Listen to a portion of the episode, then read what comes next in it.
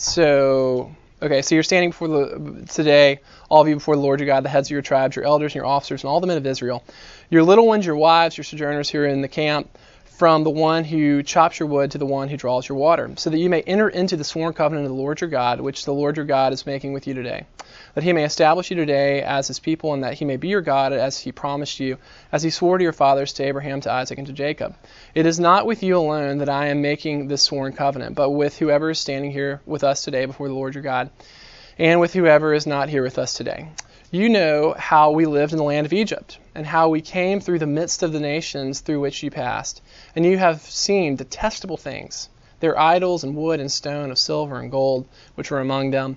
Beware lest you be among you a man or woman or clan or tribe whose heart is turning away today from the Lord our God to go and serve the gods of, the, of those nations. Beware lest there be among you a root bearing poisonous and bitter fruit, one who, big, big line, one who, when he hears the words of the sworn covenant, blesses himself in his heart, saying, I shall be safe, though I walk in the stubbornness of my heart. This will lead you to sweeping away of moist and dry alike. The Lord will not be willing to forgive him, but rather the anger of the Lord and his jealousy will smoke against that man, and the curses written in this book will settle upon him, and the Lord will blot out his name from under heaven. And the Lord will single him out from all the tribes of Israel for calamity in accordance with all the curses of the covenant written in this book of the law. And the next generation, your children who rise up after you, and the foreigner who comes from a far land will say, when they see the afflictions of that land and the sickness with which the Lord has made it sick, the whole land burned out with brimstone and salt, nothing sown and nothing growing there, where no plant can sprout, and overthrown an overthrow like that of that of Sodom and Gomorrah, Admah and Zeboim, which the Lord overthrew in his anger and wrath. And all the nations will say, Why has the Lord done this to the land? What caused the heat of, of this great anger?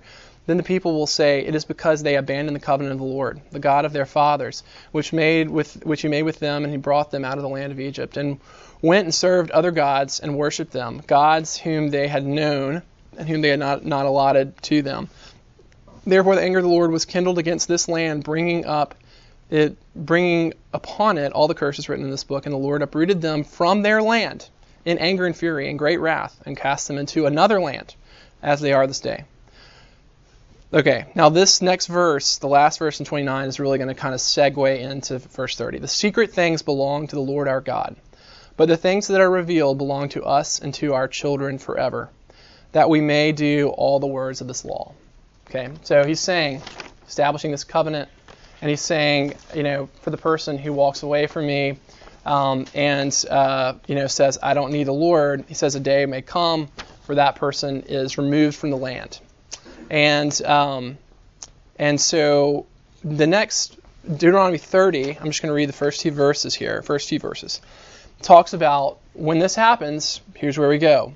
When all these things come upon you, the blessings and the curse, which I have set before you, and you call them to mind among all the nations where the Lord your God has driven you, and return to the Lord your God, you and your children, and obey his voice in all that I command you today, with all your heart and with all your soul, then the Lord your God will restore your fortunes and have mercy on you, and he will gather you again from all the peoples where the Lord, uh, Lord your God has scattered you. Okay, so here's the thing. Here's what I'm. Here's here's where I'm kind of going to go with this. So we're looking at uh, an address to the whole nation of Israel, and what we're going to look at is how how does this kind of apply to us as people who repeatedly throughout a given day walk away from the Lord, who worship other idols, who um, take matters into our own hands. And so day to day, there is this kind of are we in the land, are we outside the land kind of dynamic going on in our lives. Um, and so we're going to look at five themes that are in Deuteronomy 30. Uh, the first is going to be the land. The second theme is going to be the law. The third theme is going to be repentance as turning to God Himself as a person. Uh, the fourth is the personal and submissive relationship with God, and the fifth is going to be total surrender. These are going to be kind of the themes that we're going to see here in these verses. Um, the first, and by the way, this was uh, this was supposed to be a two. This is supposed to be a two-week class. I had hopes that I'd be able to take care of all of it in uh, week one, but I'm not really sure if that's going to happen. Um, so the first theme is the land.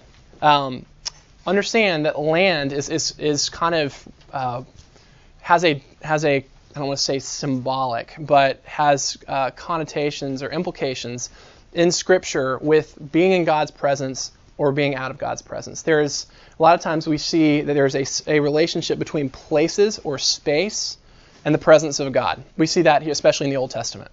So the the promised land, uh, when we think in terms of uh, how does the promised land relate to uh, I don't want to say allegory either, but how is it almost allegorical or analogical to uh, kind of the spiritual realm? You know, when the Israelites were in Egypt, that was bondage to sin. They were in slavery, right? And so when we were sinners and when we were in bondage to sin, that's where we were in Egypt. So then God bringing them out of out of Egypt is like salvation. It's like justification. They've been brought out of out of Egypt across this chasm they could not pass on their own. That's like justification. When they're in the wilderness, that's where we are right now. We're in the wilderness um, because we're in between our justification, where we've been brought out of slavery and bondage, but we're not in the promised land yet. The promised land, anybody want to guess what the promised land is?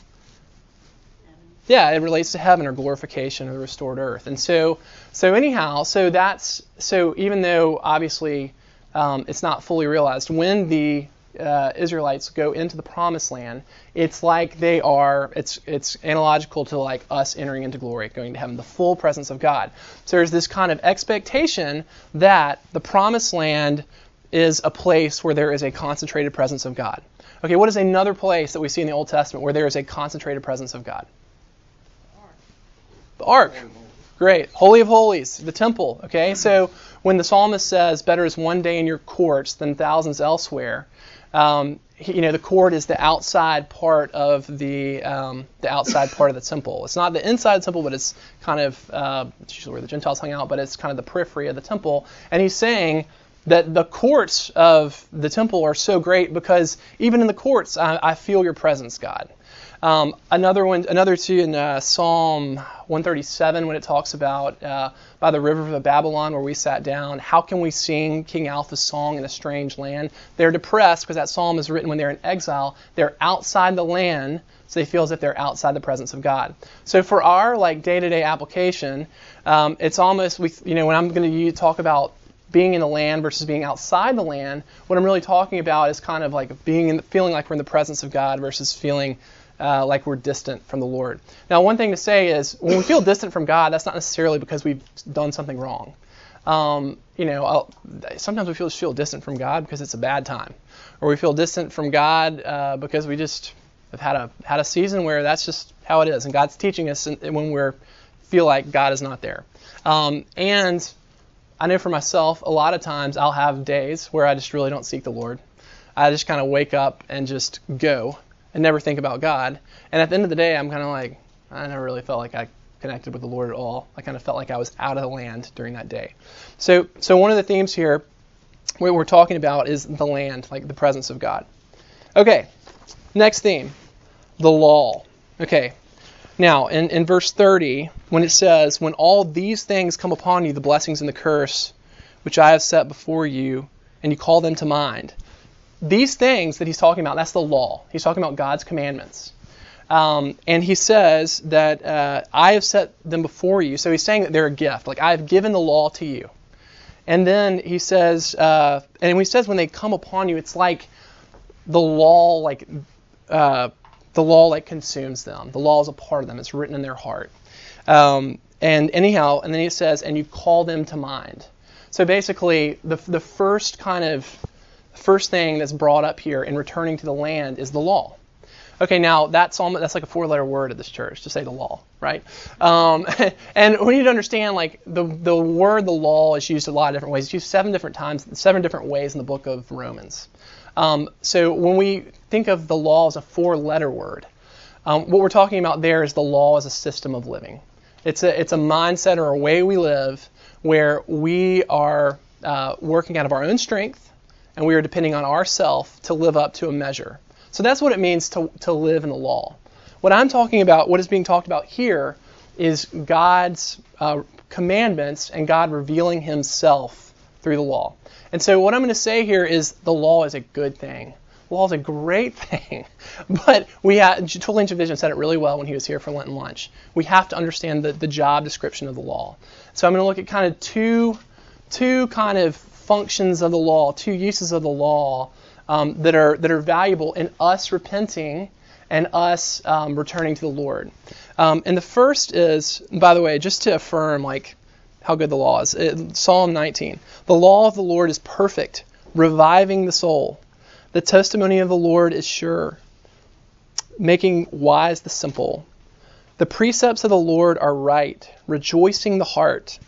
The commandments of the Lord, the commandment of the Lord is pure, enlightening the eyes. The fear of the Lord is clean, enduring forever. The rules of the Lord are true and righteous altogether. More to be desired are they than gold, even much even much fine gold, sweeter than honey, drippings and the drippings of honeycomb. Moreover, by them is your servant warned, and keeping them there is great reward. So that's just to affirm that like we hear like the law bad, law bad, law bad. But when we think about the law in the right sense, we think about it in, in this good way. The law is really good. It, you know, reviving the soul. Okay, so the first the first kind of application of law here is just to, to consider the law as seeing the beauty of God. Uh, Alan Ross says it, said it um, really well once. He said that the law is a picture of what God would look like in all of his perfection, all of his beauty, all of his holiness if he came down to earth. And so that makes so much sense. And when Jesus says in Matthew 5, uh, 5 19, that I did not come to abolish the law and the prophets, but I came to fulfill them, it makes sense that Jesus would say, I came to fulfill them because he is God on earth. And so, uh, you know, the law is like a provision to show us what God would look like. Jesus is God himself, so we can see it, uh, the very image of what God would look like on this earth. So the first kind of, uh, as far as like returning to the land, returning to the Lord, just to see the law as a reflection of God's character. And and so like in my, um, uh, I, I, this is, uh, this is not an everyday thing, but I when I pray, uh, and a lot of times prayer for me is I'm in the car or I'm like pushing a pushing a double stroller so that my wife can get a shower. Um, a lot of times I like to just go through the Ten Commandments in my head. And the first thing I'll do is I ask the Lord to show me his beauty, to ask me to see God himself in the law. The second thing I'll ask God to do, and that's the second use of the law I'm going to talk about, is to show me where I fall short, to convict me of, of where I, um, of my sin. And understand, like you talk about the three uses of the law. The first, the law is like the civil use of keeping order, traffic lights, speed limits, uh, plugs, in your outlet so your baby doesn't put a fork in there. That's the first use of the law. Everyone agrees on that. The second use of the law, or the theological use of the law, is basically the law is meant to show us our sin. So, in um, so for example, Paul says in Romans 7 7, uh, What shall I say then? That, that the law is sin? By no means. Yet if it had not been for the law, I would not have known sin. For I would not have known that it is to, what it is to covet if the law had not said, You shall not covet. And so the law is not meant to be a ladder.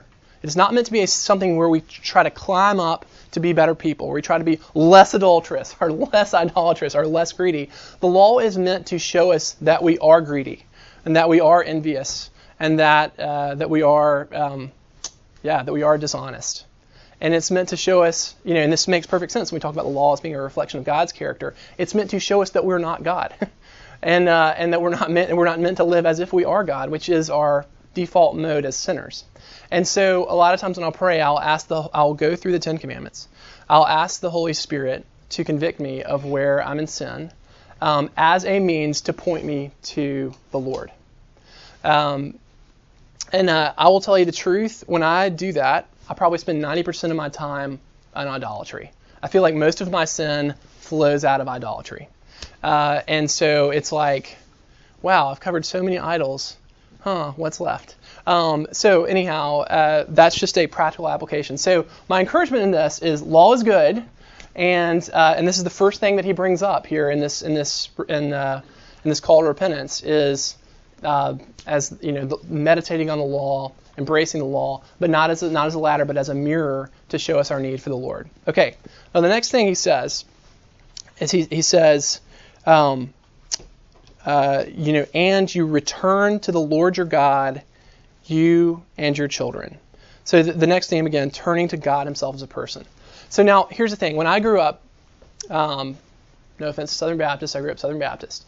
I was taught that repentance is turning away from sin. It was doing a 180. That's what it was called. Okay. So I don't know if you, if any of you, uh, maybe you had a better, uh, better Christian education growing up, but if you think of repentance as simply turning away from sin and not doing the bad, bad things anymore, you've got that is like a totally incomplete view of repentance. That's that's the view of repentance I had for a long time. Repentance is turning away from yourself and turning to God Himself. And one thing that I would point out here is it says, return to the Lord your God. Um, I think that a lot of time, especially in evangelical reformed circles, we talk a lot about the performance of God. We talk about the gospel, the gospel, the gospel, the gospel. And the gospel's great, don't get me wrong. Praise the Lord, saved by the gospel, right? But we a lot of times neglect the person of God. We talk about the things that God has done. Jesus has died on the cross for you. Jesus has justified you. The Father has adopted you as, as his son. The Holy Spirit has regenerated you. Has, you know, is God is with you in the Holy Spirit. We talk about the things that God does, but we don't talk about God himself as a person. And so we talk a lot of times there's this division between the person of God and the performance of God. And I would point out here that he says, You return to the Lord your God. So this is very, very personal. And this calls us back to God as a person. Notice, like uh, you know, this verse, we all we all love it. Come unto you, all who uh, labor, who are weary and heavy laden, and I will give you rest. Return to me. He doesn't say return to the things that I've done. Return to the gospel. He says return to me. And again, here in this text, it says return to the Lord your God. So return to me. Now, um, and you'll see here eh, throughout throughout Deuteronomy, he will talk about the things that he did for them. Don't forget that I brought you out of Egypt. He did in, in, in chapter 29.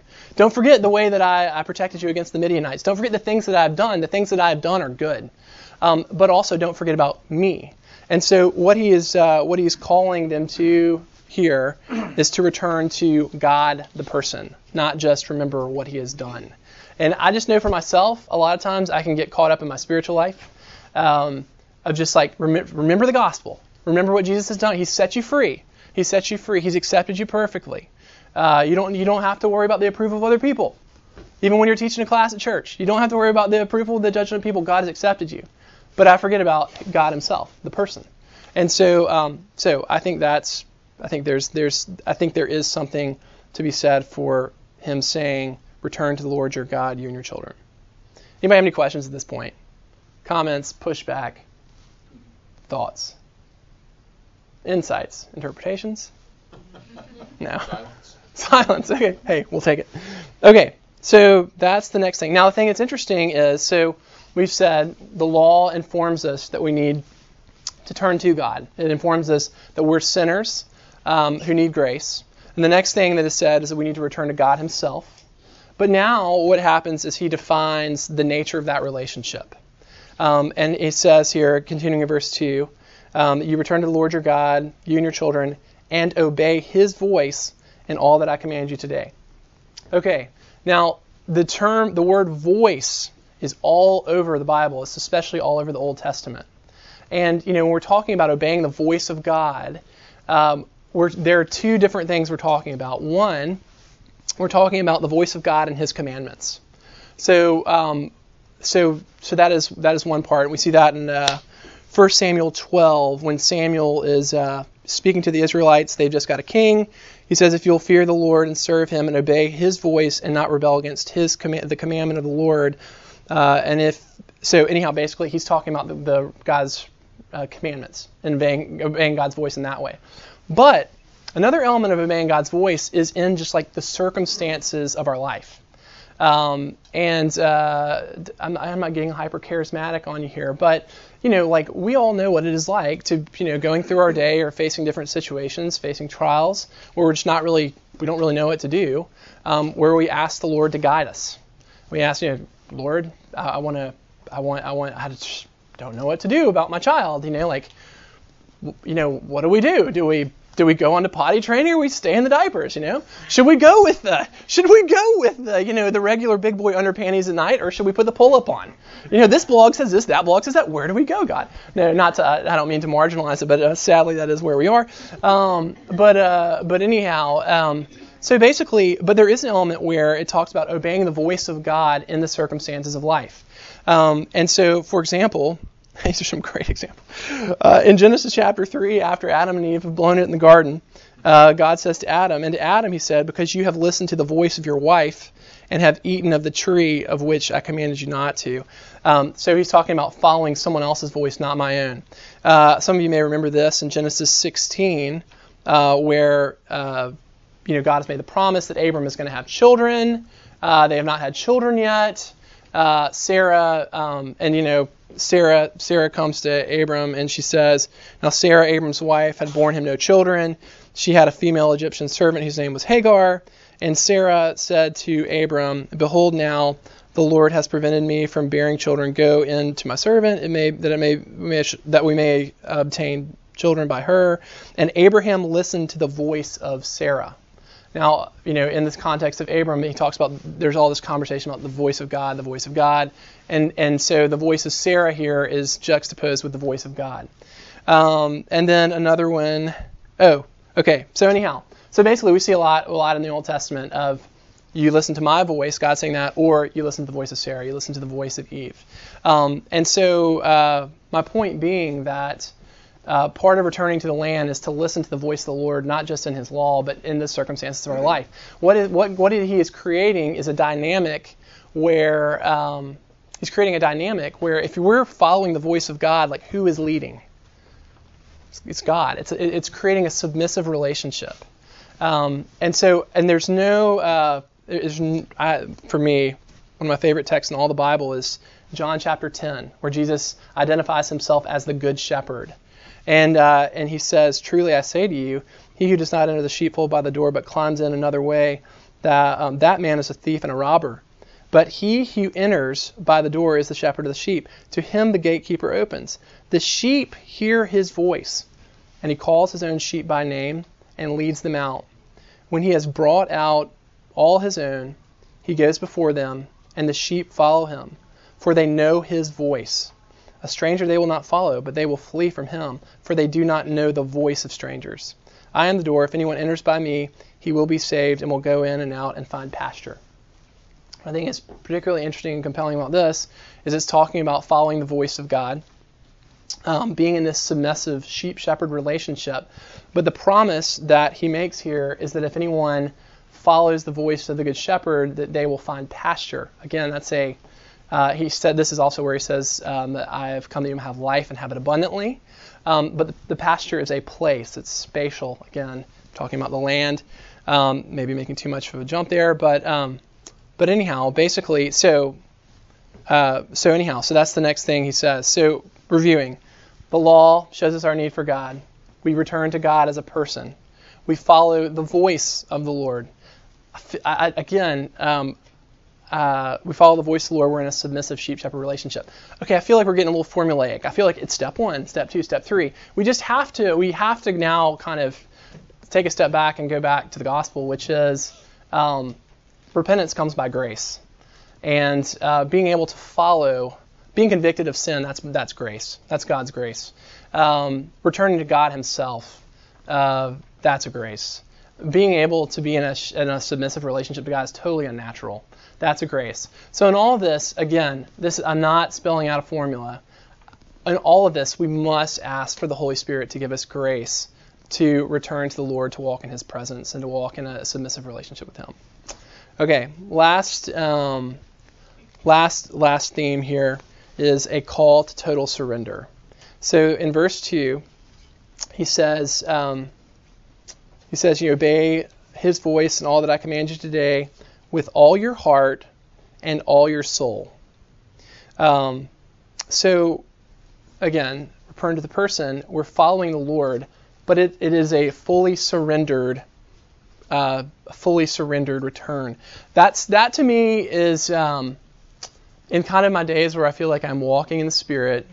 Um, I think that what tends to be a, a trend or a characteristic is I'm usually uh, more surrendered. I'm not I'm not kind of I'm not semi-Pelagian and I'm not kind of I mean, I am, of course. I mean, I'm a sinner. I'm always sinning. but but there just it seems to be like I really am saying, all right, Lord, like this is your day. Um, I've got my list. Uh, I'm, I'm just gonna I'm gonna put that there, and Lord, I, I pray that you would bring to mind the things that I really need to do. And Lord, when there are interruptions, when the friend calls who needs to talk for 30 minutes, and I just really don't, I really have X, Y, and Z to do, I'm gonna, I'm just gonna, I'm gonna trust that you're sovereign in the circumstances, and um, you know, just I really, really, really need your spirit to be what drives me. I, I just, I feel like this is probably, to me, in my life, uh, the most significant characteristic is being fully surrendered. And so, um, so, with that being said, we said that all over the place. I'm going to close with this Jeremiah 29. This is cool because in Jeremiah, this is this is they're they're getting exiled. That's what's happening. This is, Deuteronomy 29 is speaking directly. Uh, sorry, Deuteronomy 30 is speaking directly to what's going to what Jeremiah is talking about. And so Jeremiah is speaking to the people as they're being exiled or about to be exiled or have been exiled. Um, anyhow, speaking to their imminent exile, and he says, For thus says the Lord, when 70 years are completed for Babylon, I will visit you. And by the way, the, the, the exile I'm talking about is the Babylonian captivity, 5, 597, 6th century, where they've been uh, where they've been exiled from Israel. The Babylonians have conquered them, brought their uh, you know brought all the people out of, of Jerusalem. Um, and so, anyhow, so when the 70 years are completed for Babylon, I will visit you and I will fulfill to you my promise and bring you back to this place. For I know the plans I have for you, declares the Lord plans for welfare, not for evil, to give you a future and a hope. Then you will call upon me and come and pray to me, and I will hear you. You will seek me and find me. When you seek me with all your heart, I will be found by you, declares the Lord. And I will restore your fortunes and gather you from all the nations and all the places where I have driven you, declares the Lord. I will bring you back to the place from which I sent you into exile. So um, I'm just going to close with that. That uh, that it's just cool to see God's provision for this centuries before, and then we see they actually have blown it to a point where they have been exiled, and God is totally faithful. He says, "I have, I, you know, um, you have continued to worship idols. You've continued to defy me. And what I'm saying to you now, um, as you are suffering outside the land, what I'm saying to you is, I have plans for you. I'm going to fulfill the promise that I made to you. Um, when you seek me with all your heart, you're going to find me, and I'm going to bring you out of the land um, and the places where I've driven you. And so, um, yeah, close that. Anybody, uh, anybody have any anything there?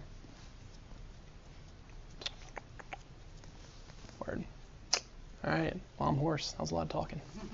All right. I'll pray. I'll, uh, I, my, my hope in this is that um, this just gives you, bless you with some tools to just have a, a daily life where, a daily life of repentance, a daily life of, of uh, recognizing our need for God, um, our rec- a daily life where we really do seek the Lord's guidance in our in our situations and our circumstances, um, a life where we um, yeah, where we really are totally surrendered.